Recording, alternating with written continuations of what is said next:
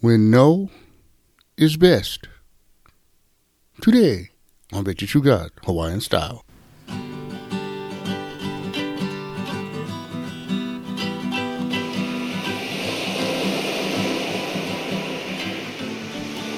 Aloha Friday, everybody. I'm your host, Brother Mel, and I say thanks for listening to the show. Well, today we're talking about what happens after God's no. When He says no, what happens over time? It's a good one, guys. You know, I hope you had a good week.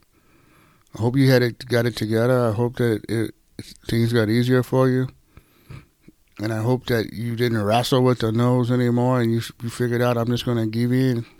But if for some reason it didn't go well, for some reason you struggle, I'm going to say a prayer right now for that brother and sister.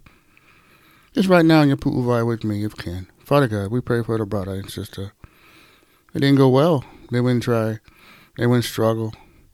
That this show would shed light. That this show would open the door, get them around the corner to a new place when it comes to trusting you and and what's best for them, and not wanting any more consolations. In Jesus' name, Amen. All right. When we talk about when we realize God's plans for us, it, it doesn't always equate to the easiest road.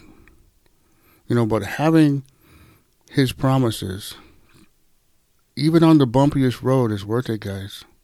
You know, we read in Romans eight twenty eight, and we know that in all things God works for good for those who love him, who are called according to his purpose.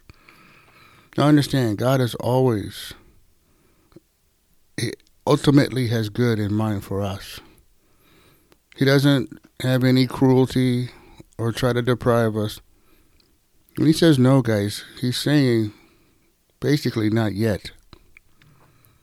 And I always look to this guy right here, Joseph, when it comes to him because he is one of the guys that that just shows us if I trust to the end, I win. He was sold into slavery by his brothers. He was working for Potiphar, whose wife would get the hots for him and always coming on to him. And he kept saying no. Then one day she would get mad at him. And she tore his robe off him and said that he had tried to be with her. So he got in trouble, was put in prison.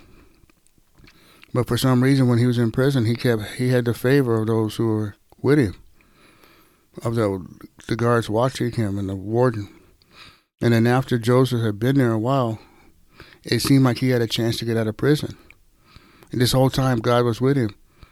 And it seemed like, okay, this is my time to get out. God has been faithful to me. He stayed with me the whole time. But for some reason, he didn't get out. And he was stuck in there a few more years. And this right here is where we would say, we would get mad at God. I would be upset with God, saying, I had a chance to get out. I've been faithful. I did nothing wrong. I was sold into slavery. I just told people about the dream I wouldn't have that you told me I was going to be a leader one day.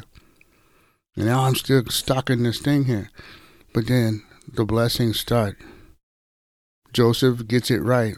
He stays in. And at the end of 13 years total of prison, with God's favor the whole time, he gets blessed. He's now in charge of the whole land of Egypt.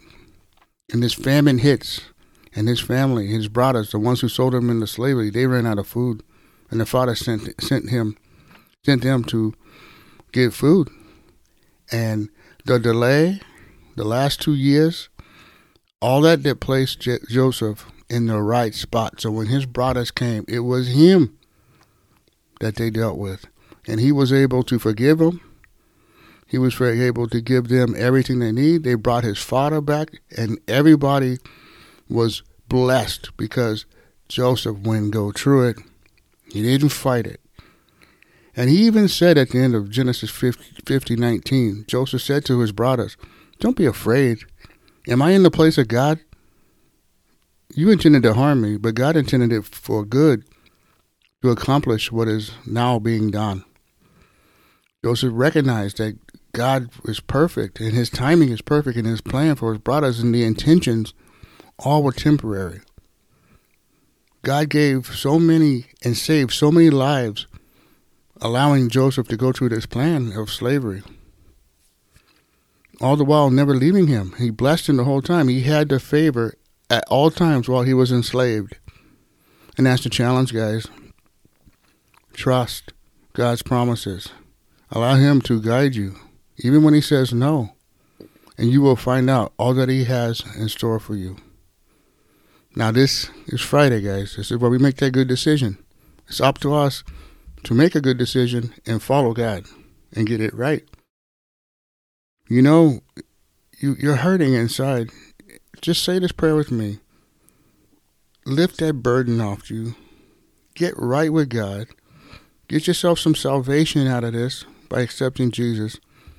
And then you have eternity with God and your and all those believers with no chance of evil, crying, death, pain. It's all gone. Trusting God in this one free gift.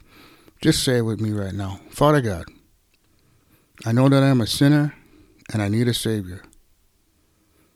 I'm sorry for my sin, Lord, and I turn from it now by faith. And I believe Jesus died to save me.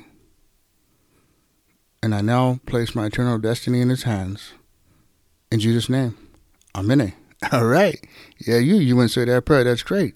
It doesn't get old, guys. Victory True God Hawaiian Style is always here for you. If you said that prayer right now, let us know you and Sam. We'll send you out a free Bible. Roger. And for some reason you just stuck, if for some reason you cannot get out, this is what we're here for. Get a hold of us. Go to the website, click monthly member, join, and then we can give you the information you need. And tell a friend about Victory True God Hawaiian Style. Let them know Monday we're coming back with another topic. And as always, I like to say, Malama Pono, everybody. Take care.